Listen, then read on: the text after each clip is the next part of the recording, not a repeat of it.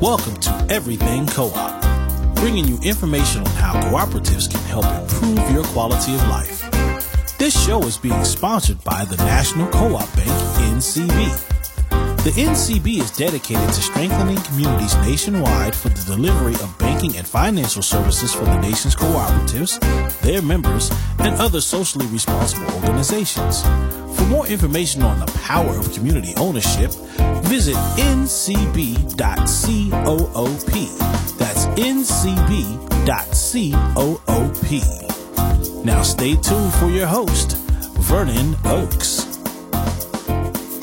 Good morning, everybody. This is Vernon Oakes. Welcome to Everything Cooperative. Uh, this morning, we have the absolute pleasure of having Sara Horowitz on the line with us this morning. She is the founder of the Freelancers Union and the Freelancers Insurance Company.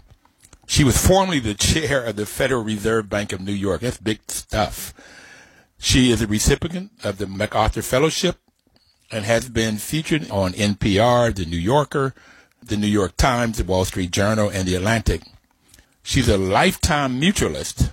She lives in Brooklyn, New York with her husband and daughter, and she has a book out called Mutualism. Good morning, Sara.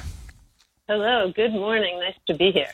Thank you so much for taking time out to be with us this morning to share your book and your life and mutualism. I want to start talking about this cover page on your book it says you can't judge a book by its cover, but this cover is beautiful. It has an orange lily, a white lily, a bumblebee, and a daisy on it. Uh, it's coming up out of the ground with green stalks. It's just absolutely beautiful. What does mutualism mean in the natural world? Why this picture? Yeah, yeah, that's such a great question. It's because mutualism is really a, a part of our earth, a part of the way we live. It's based on the reciprocity of how we can be here and do well only by realizing that we are dependent on one another. The bee pollinates the flower, and that's how um, the bee gets its food. The flowers get pollinated, and it really points up that we need an economy that is really based on those ideas. Reciprocity meaning but people don't just say, hey, you just keep doing for me, all good. You say, what do you need? What can I offer? That once we start to realize that we're in this together and that we can be cooperatively based, then we all prosper. We all do better. And that's a very different model than this individualistic, go get them, you know, I can take what I want, I can destroy the earth and build a house the way I want we can say, wait a minute, we're here with nature. We're connected intergenerationally. We got so much from our parents and grandparents, and we must give so much to our children and grandchildren. So we're connected, this mutualism. In the real world, you've got plants working with the bumblebee, with bees or insects. When I looked it up, you have animals supporting each other one plant may be taking the insects off of another plant to get their food, and they also keep the other bigger animal free of the insects. So you get this what you call reciprocity of I help you, you help me, and we all get better. yeah, that's it. Well, you know what? It, it, it's a it's such a core tenet of how we as as human beings got here. And it's such a core tenet to what we need to do to build the future for our children and grandchildren that we want. But we've forgotten that. And so what we've done is we've changed it so that everything is kind of like hyper oriented around profit and businesses that can extract resources and make the investors wealthy. And we call that the economy. But in fact, mutualism really teaches us no, no, no, no, no. That's like one view of an economy. There's really another view of an economy that's actually much longer and much more promising to meet the needs of our future, um, the future that's facing us. Okay, so uh, the economy that we have and the economy that I learned when I got my MBA, and I was fortunate enough to go to Stanford. I, I grew up in Bluefield, West Virginia, on a mountaintop, and so this little black boy got to a Stanford, and I we could talk about how that happened. But in that economic class, and I didn't get it then, they talked about this extraction. this this this whole world. I didn't I, I didn't get that world, but this world of mutualism. Okay, can you talk about? You mentioned that's our what our grandfathers and great grandfathers. Can you go go to history a little bit more and talk how this has worked in the past? Yeah, I mean, one of the things we let's just talk about the U.S., but really we could talk globally.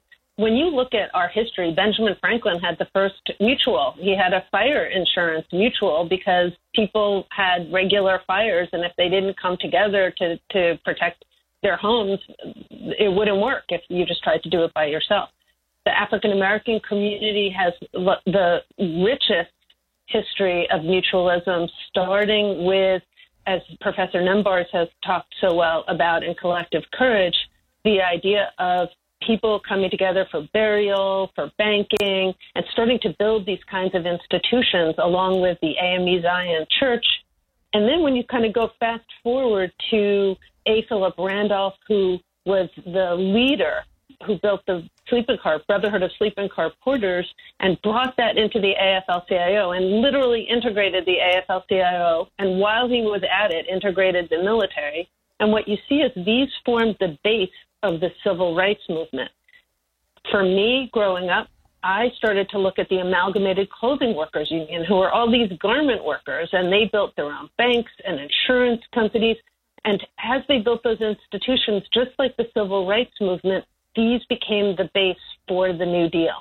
And so mutualism has a proud history with unionized pension funds and cooperatives alone. They're trillion dollar industries. So what we need to do is say, we know how to solve problems. We've got this. So let's go to the experts as we now are thinking about the next safety net for healthcare and health insurance and retirement and training let's not let it go the one way that we know, which is this very short term, you know, greedy system, and go back to something that actually works and really is based on excellence and reciprocity and self help, which we know works. Okay. You just said a whole lot. So let me try to break that down a little bit. Okay that there's this rich history. Now, we've had Jessica Gordon Nembhard on the show about four times through the seven and a half years we've been doing this. And I, I just, I learned so much from her and her book, Collective Courage. So she's an African American woman. And what she told me was when she started this study of cooperatives, she was told that blacks don't do this. This mutualism that you're talking about, this cooperativism, that that's a white hippie, yogurt eating, tofu eating people that you know that that smokes marijuana and they sit around. They're the ones that call chart that gets this co-op thing, but blacks don't do that. And then she's gone. She studied for 15 years before she did this book, and she just unearthed all of this history. Yeah. Whether it's yeah. A. Philip Randolph, Bayard Rustin, W. B. Du Bois, uh, Nannie Helen Burroughs, just on and on and on and on of folks that have Martin Luther King and Rosa Parks, just this working together collectively, pulling each other up by our bootstrings. Yes, by our bootstrings, but I pull up Sara and Sara pulls up Vernon and we're down the neighbors down and we help pull up everybody and so we're yeah. much better off. Okay. That's what you were talking about in this history. And that's why I yeah. love Jessica Gordon Nembhard and the work that she continues to do. She says she keeps yeah. finding things out. No, and you know, it's funny. Once you start looking at this, you realize that, you know, yeah, great, you know, hippie people doing yoga, you know, all good. But it's really also every single ethnic group that's ever come to America. Like, it's not that people just individually, you know, started their own business and yay, they got wealthy. They have lending circles. Korean Americans, that's how the dry cleaning businesses were started all across cities. You know, similarly with South Asian communities in buying up motels. It's there had to be collectivity in it because there was no way one person could get that kind of money to start something. And so, you know, I appreciate the way you're saying this because this is both spiritual and deep, but it's not quaint and cute. And what I mean by that is don't think this isn't serious. It's extremely serious. The mutualist sector that's made up of faith communities and cooperatives and unions and mutual aid groups is in the trillions of dollars. It's real. It's got a history, it's got a legacy, and it has a future. Why is it that this isn't talked about, it isn't known, it isn't in the political circles, it isn't in the economic circles? Why, why do you think that's so? You know, I don't want to be simplistic, so I'm going to say it's really complicated, but I'm going to give you a simple answer anyway, which is I think Ronald Reagan, you know, that president really changed the course of history. And I would say there's a whole generation or two that just weren't taught this. And so we we didn't get to pass the baton like the relay race where you pass, which we each did from generation. I learned this from my parents and their grandparents and the people I knew and grew up with. And so I think there's a little bit of amnesia.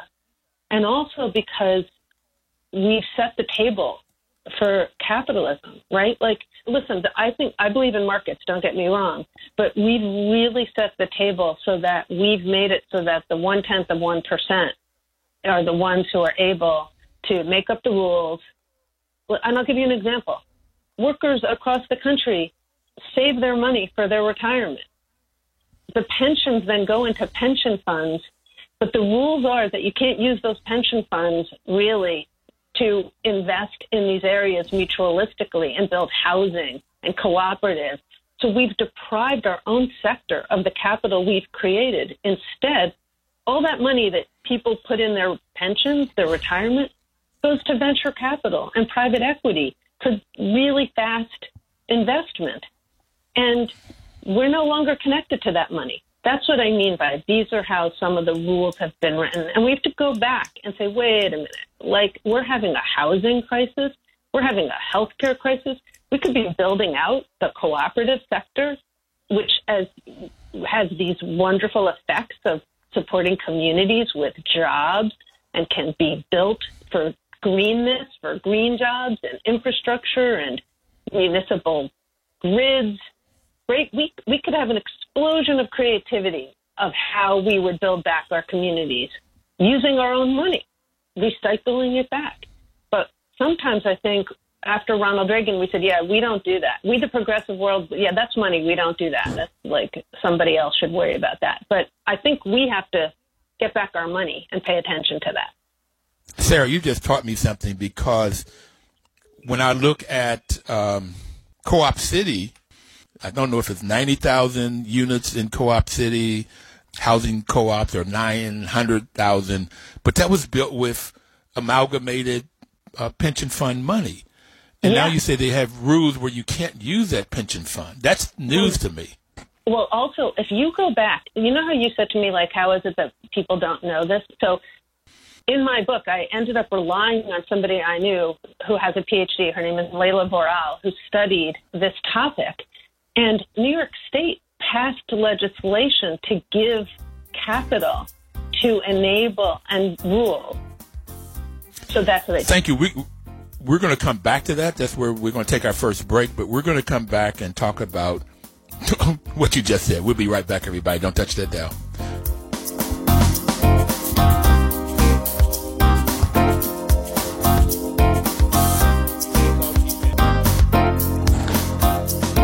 Welcome back, everybody. This is Vernon Oakes, and the program is Everything Cooperative. And we have Sara Horowitz on the on the line with us this morning. We're talking about mutualism. Sara, I have mutualism is as old as dirt. That what's at the core of humanity is this supporting each other, working together, bringing each other up.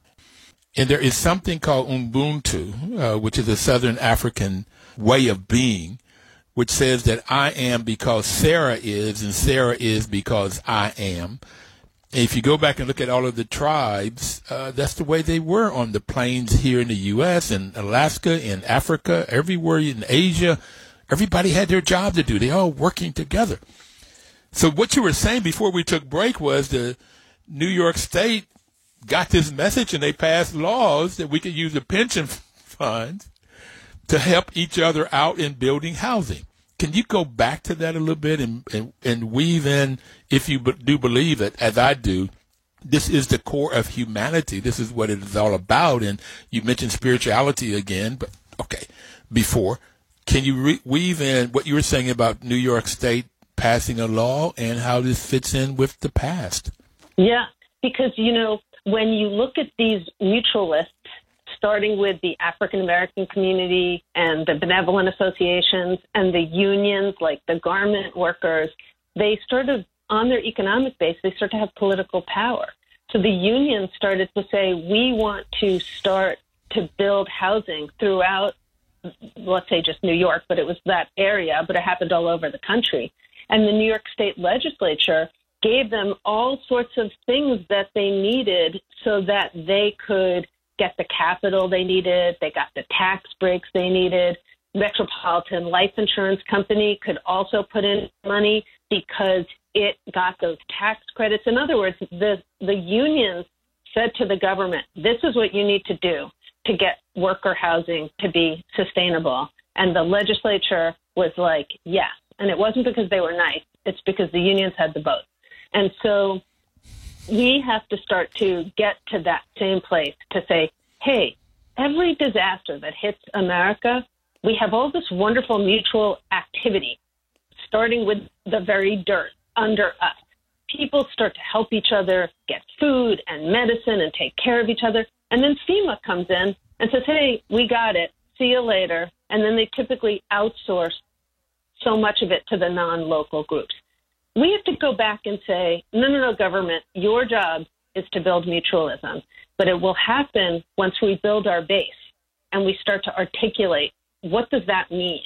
And that's what amalgamated clothing workers did. That's what the civil rights movement did. That's what the black churches did with the community development financial institutions.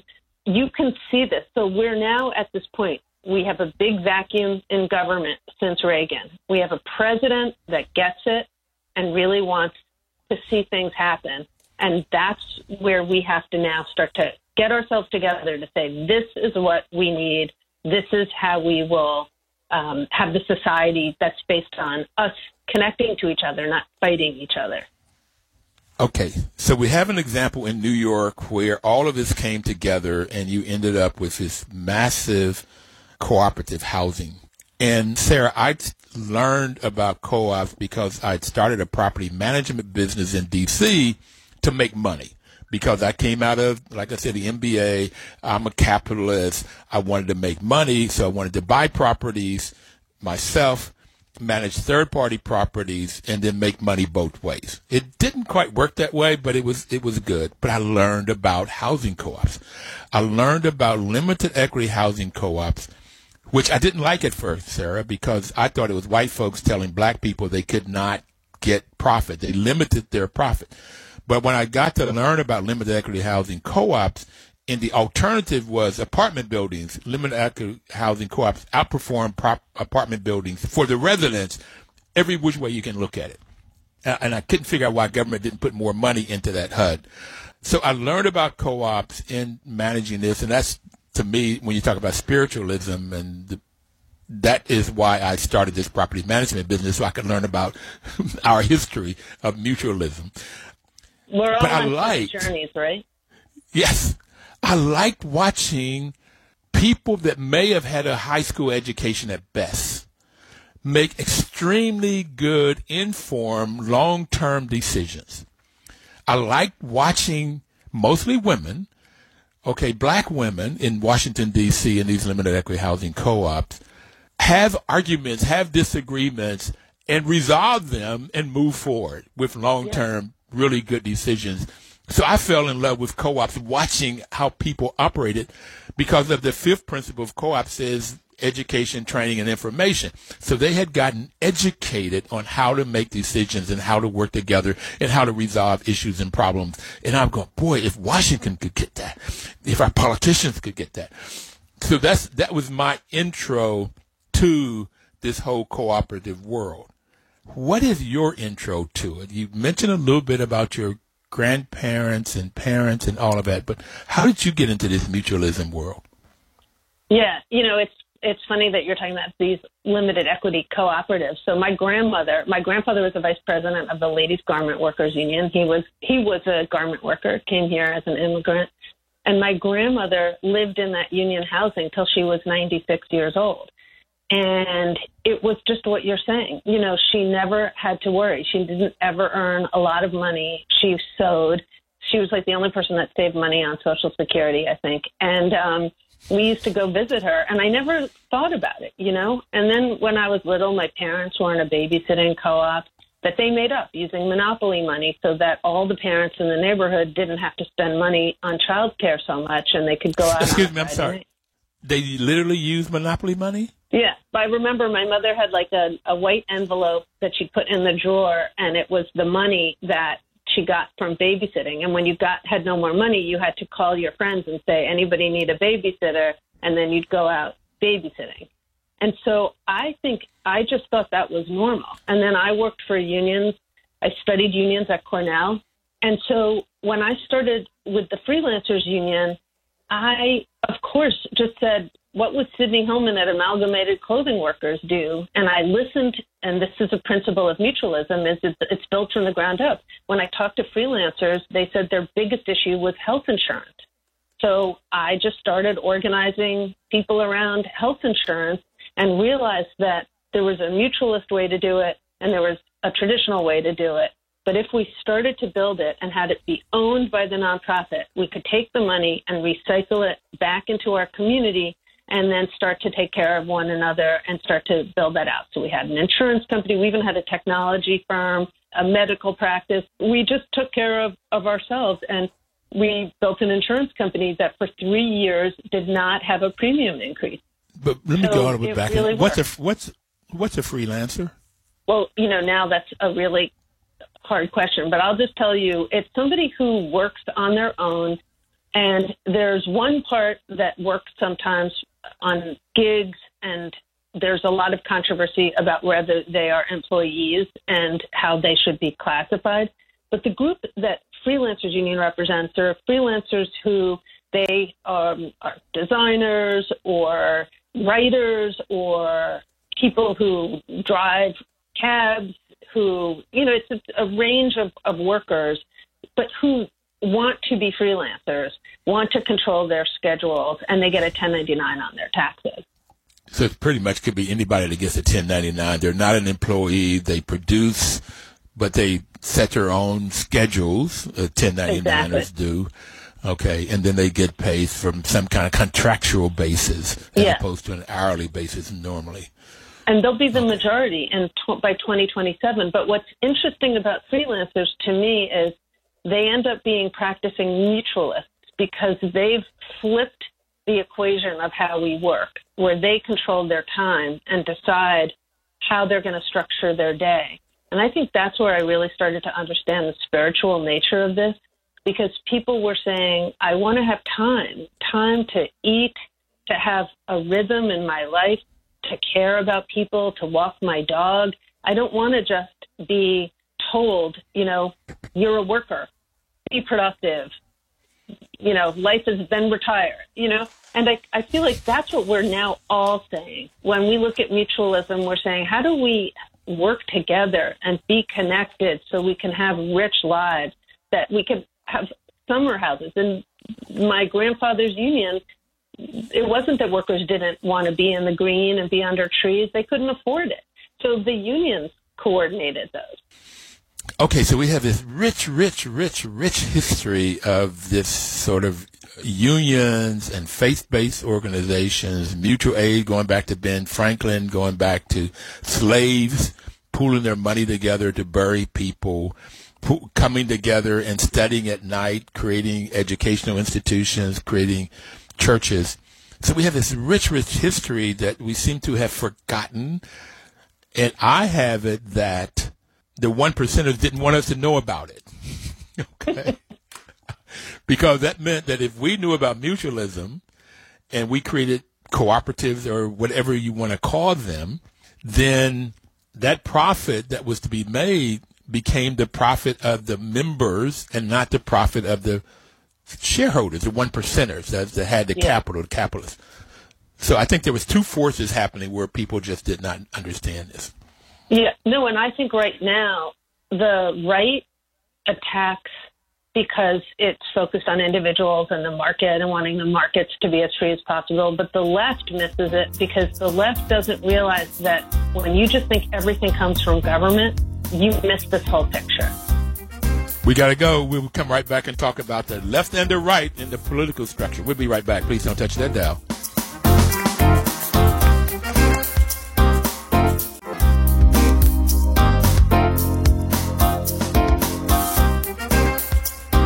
Welcome back, everybody. This is Vernon Oakes. Welcome back to Everything Cooperative. We have with us today Sara Horowitz, which I want to suggest to you all, if you don't know it, she's one of those valiant women that, that her name is going to be on this, this list of names when we say say their names, because she refuses to be silent. And we've already talked about getting that vote out and whether or not it was the unions in the past to get in the political world because they had the votes in New York, and so they got to Congress or the, the uh, Senate and the House of New York to pass laws that would help the people and create affordable housing and other kinds of things. Sara, thank you so much for your book. Thank you for being on the show. Thank you for the wisdom that you're giving us and bringing this all to light. When we were talking, uh, we were talking about New York. New York right now um, they have been given $2.5 million a year to create worker co-ops. I think that's the right amount for the last two or three years. So they're still on the front lines of cities helping to create co-ops. And I think this is a good time. We've talked about uh, housing co-ops. We haven't spent so much time talking about the other ones, but let me quickly say there are four types of co-ops. It depends on who owns and controls that business. So if it is owned and controlled by the employees, it's called a worker co-op. And therefore, that could be any business you can think of. If it's owned and controlled by the people that uses the products or services, those are consumers, and it's called a consumer co-op. Housing co-ops we talked about, credit unions. Food co-ops could be either or both. They could be a worker co-op or a consumer co-op. The people that shop there could own it, or the people that work there. And I've seen some that are both. That 60% may be owned by the consumer and 40% by the employees, or whatever the people say, which is always what you're talking about before we got off. Took our last break. The other two are which farmers use a lot, artists are beginning to use, and it would be interesting to see what these freelancers are it's a group that are, it's called a purchasing co-op because they the group of people, farmers, come together, create a business that buys what they need to do their farming, and so they buy in volume, they buy, they get a better price, they get a better quality because this company, the people in this company become experts in working with the vendors and experts in the product that they are needing. So that helps the farmer, or I say like artists are beginning to use it. In DC, there's something called a Consumer Purchasing Alliance that works with nonprofits and charter schools and churches to help them come together to buy what they need to buy. And the fourth type, again, farmers use it a lot, is called a marketing co-op and it's when farmers get together and say we want to create a business that will market our products.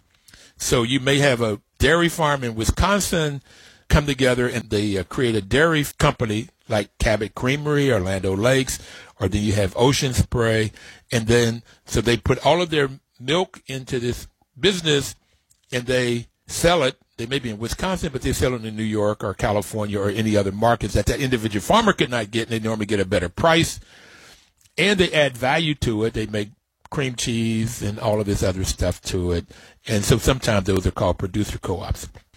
There's a black women's co-op in Pittsburgh, Sara. They call themselves Ujamaa and U-J-A-M-A-A, and they have come together and they have a storefront where they make their necklaces and they sew and they have woodwork uh, kinds of things. They're artists and then they can have a, a storefront where each individual artist could not do it, but collectively they can have a storefront and they work it, and they have great, great, great product. You could go in on their webpage, Ujamaa, and find out about this. I went there one July three or four years ago and bought all of my Christmas gifts. phenomenal. I told them the only problem I had, and you'll find this interesting as a customer, their prices were too low for the quality that they had. Okay. okay. So you're one of the valiant women of the vote.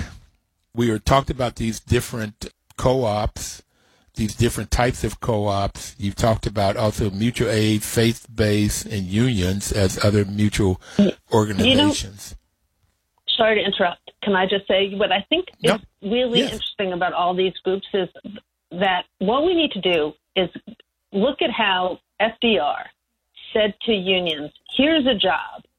You're going to bargain for better wages, which is going to make people go into the working class and middle class. And you're the only ones that are going to do it. Employers can't do it. And you're going to get special rules. And so we're going to clear a lane in the highway for you.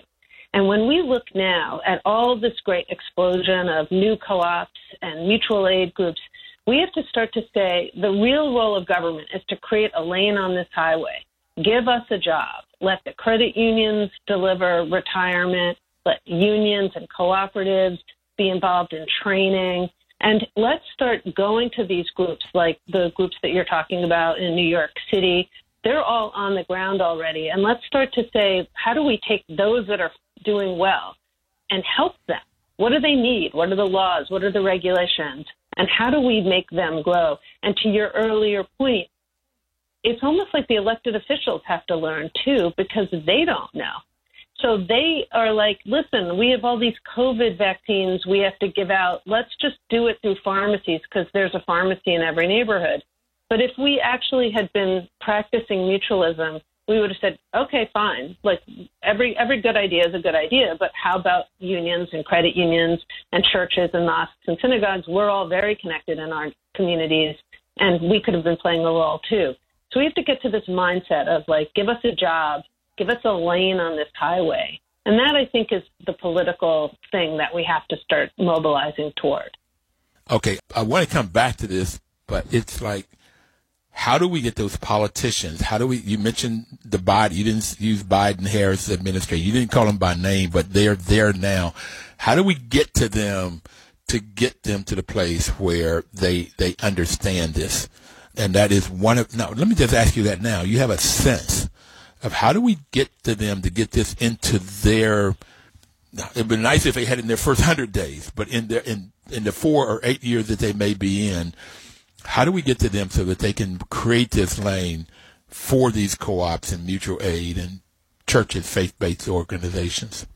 Well, when I started this book, I wanted to start this conversation. So people can go to build-mutualism.net and we're starting to build our base, right? We're starting to just gather people to find one another and to start to create a network so people can see all the great stuff that exists.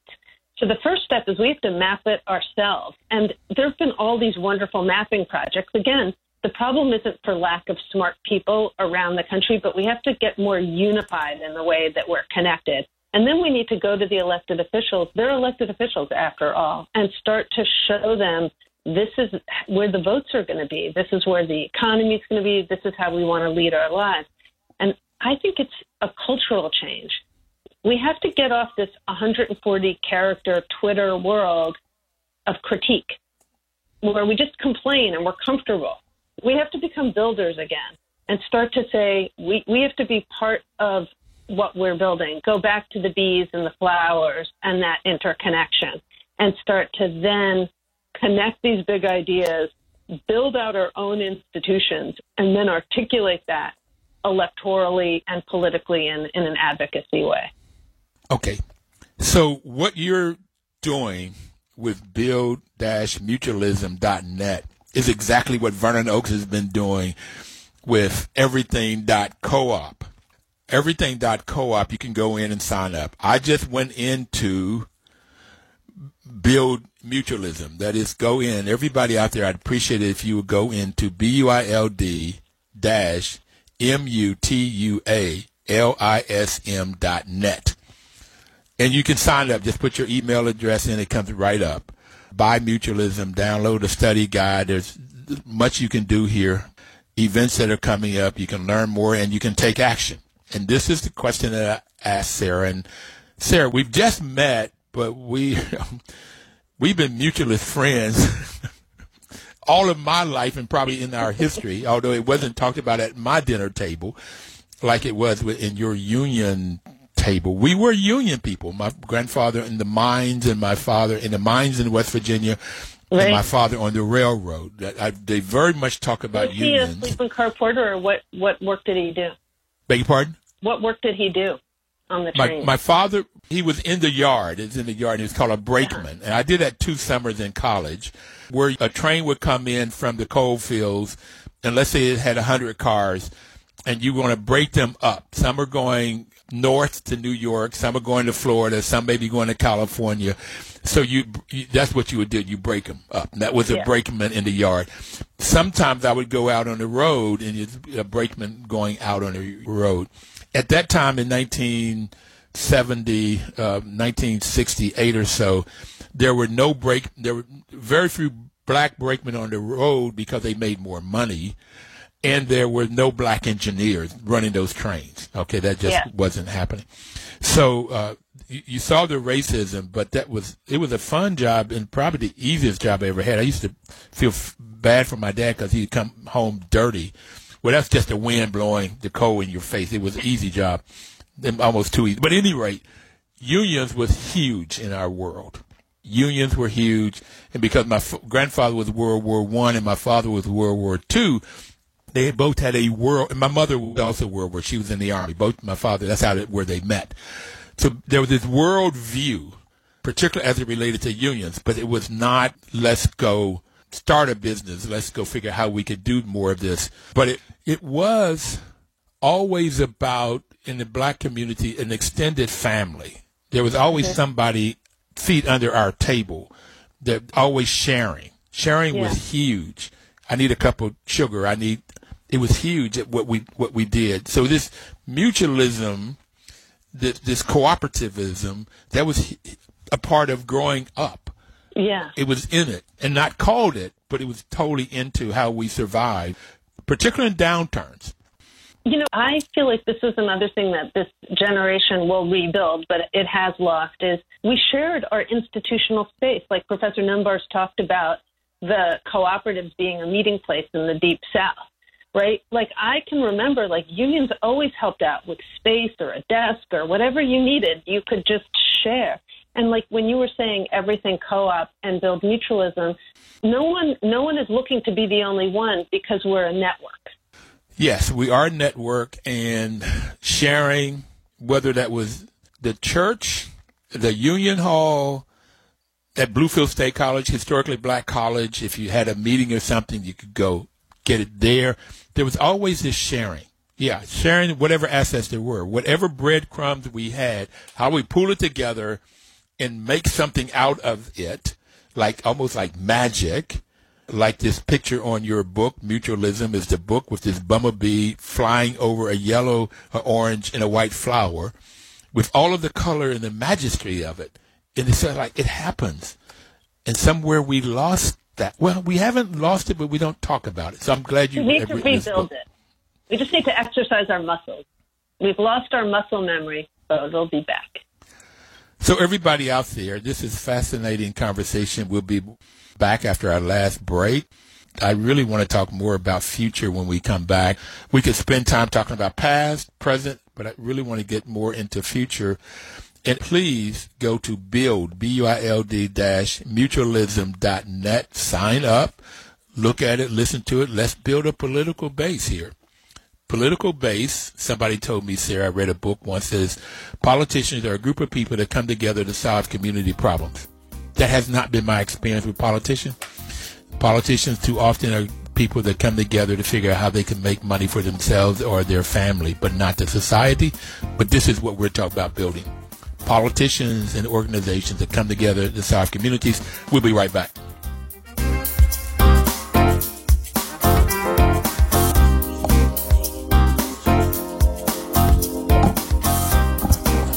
Welcome back, everybody. This is Vernon Oakes, and the program is Everything Cooperative. We have Sara Horowitz on the line with us today, And I've got to just give a shout out to the National Cooperative Bank. They have been our sponsor for the seven and a half years that we've been on.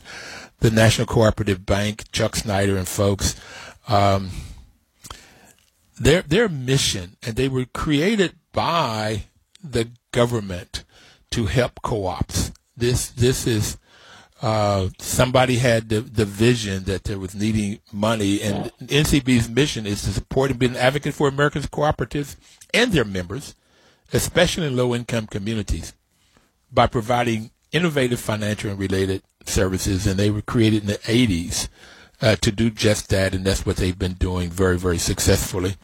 And so they helped to create this radio show so that we could give you information about what you can do to start a co-op, to find a co-op to do work with. There's all kinds of good benefits that co-op do for their community. And right now we're talking to Sara Horowitz about even other organizations. They could be faith-based organizations that have been doing mutualism from, again, I believe since the beginning of time, mutual aid organizations, and don't forget unions. Unions are critical in this both in saving and getting pension monies and in helping out the individual at the, on the workplace. Sara, we got 12 more minutes.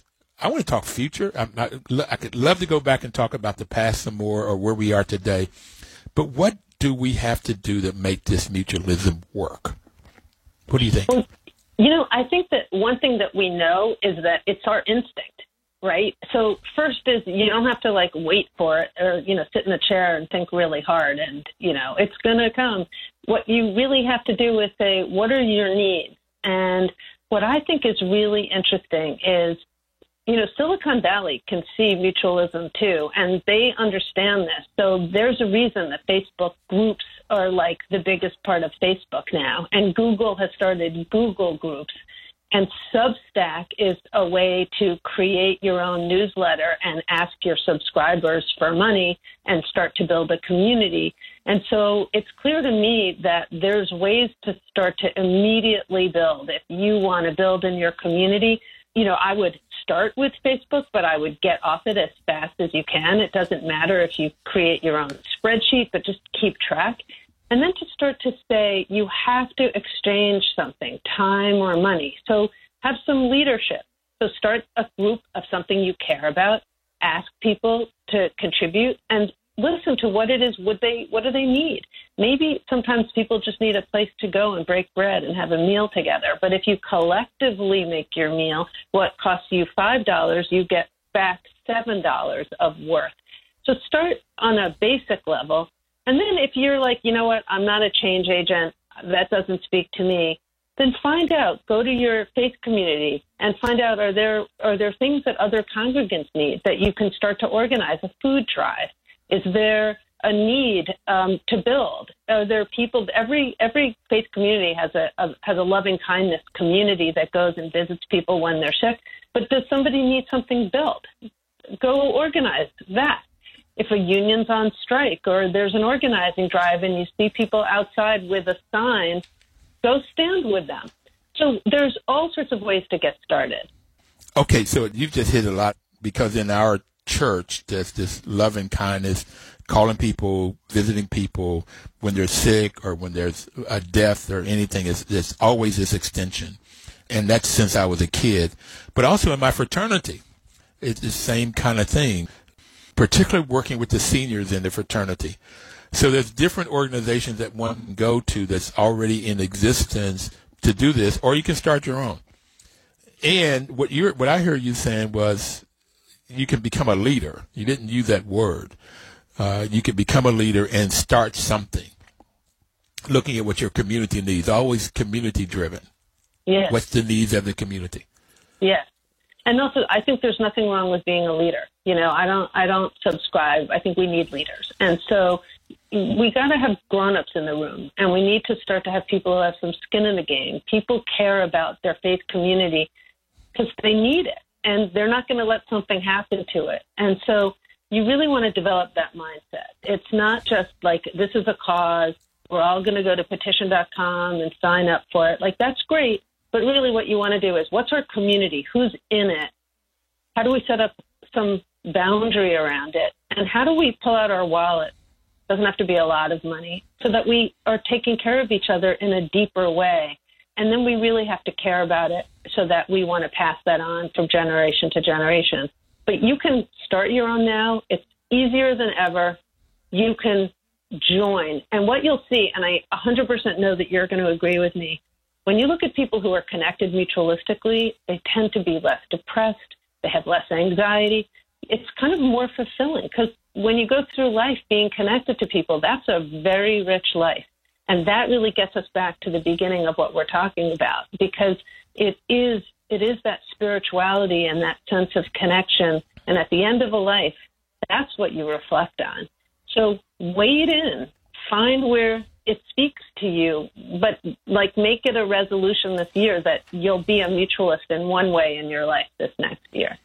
So what you've done with your book, you have just basically put a name on what's already happening out there. It's already been happening. It's already happened since the beginning of time of us coming together, working together. But what I want to share with you real quickly, I had a lady on from Finland, 2017. In 2017, the United Nations declared the people in Finland as the happiest people in the world. Okay, they do this whole metrics and and they say uh, who's the happiest country, and they say the people of Finland are the happiest. So Marja Ney, director of cooperative affairs in Finland, and as his SOK Corporation, she said when I asked her why are people happier in Finland, she had already said that Finland had more people in co-ops than anywhere else in the world. That on average, a Finlander would belong to five different co-ops. And she said the reason that they are happiest is because they belong to co-ops. It floored me. This whole thing of working together, this mutual aid, this the, the, the, the reason for our existence. That's one of the reasons I've came up with this mutualism is at the core of humanity when you talk about spiritualism or just what we do is helping and working with each other. How much better I feel if my brother, whether it's a fraternity or somebody on the street, I have done something to help. How much yeah. better I feel, how much better the world looks to me. Yeah. And it's also great if I need help, then a brother or a sister would come to my aid. But that's just so at the core of it. You know, there's somebody wrote this book called Blue Zones and when they looked at why did some people, why do some communities have all these people who live to a 100? They found out it's because they were in community.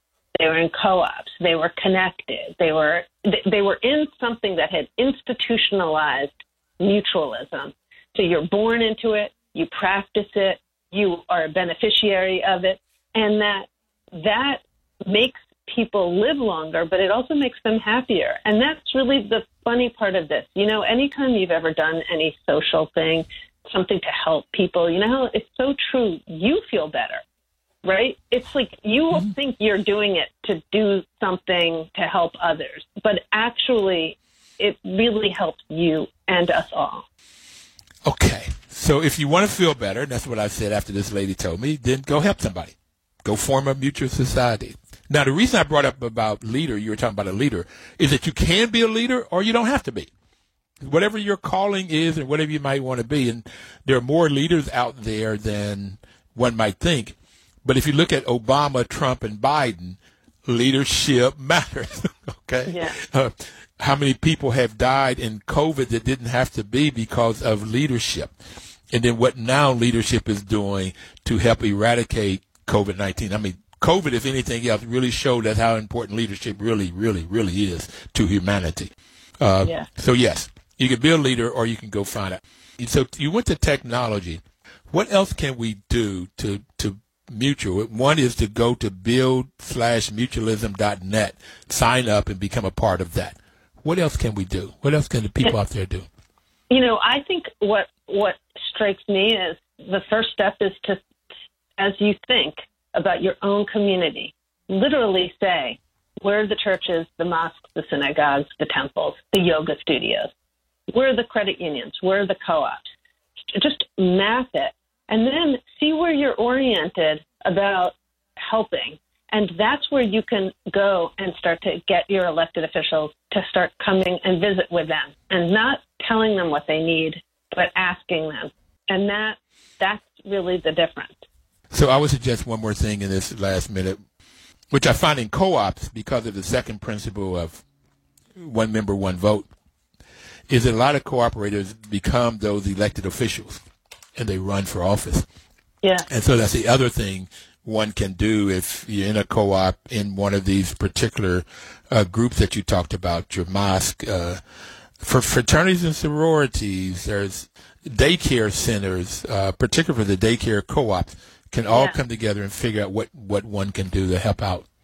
You know, Last minute, what do you want to leave people with? It, it really is the way for you to be the fullest expression of who you are. You you can be a change agent from the front of the church, the back of the church. It doesn't matter where you sit. It we all have this capacity to to make the changes that we want and to have a better life as a result.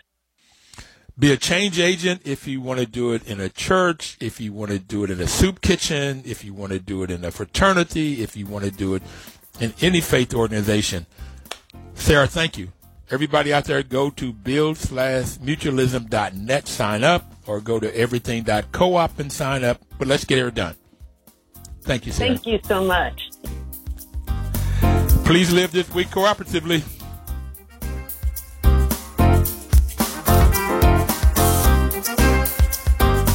Your news talk station